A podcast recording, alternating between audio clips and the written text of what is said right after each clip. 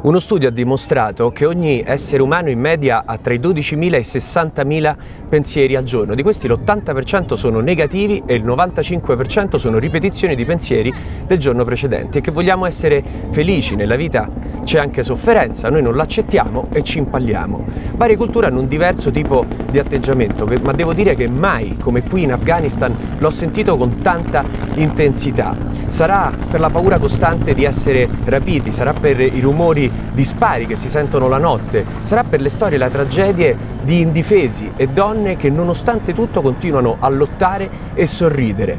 Alla fine filosofie e tecnologie come il robot di Stanford che ci aiuta a controllare le emozioni finiscono tutte lì. Controllare la mente, rimanere distaccati e accettare, possibilmente con gioia. Sembra facile ma è difficilissimo. Te ce l'hai fatta?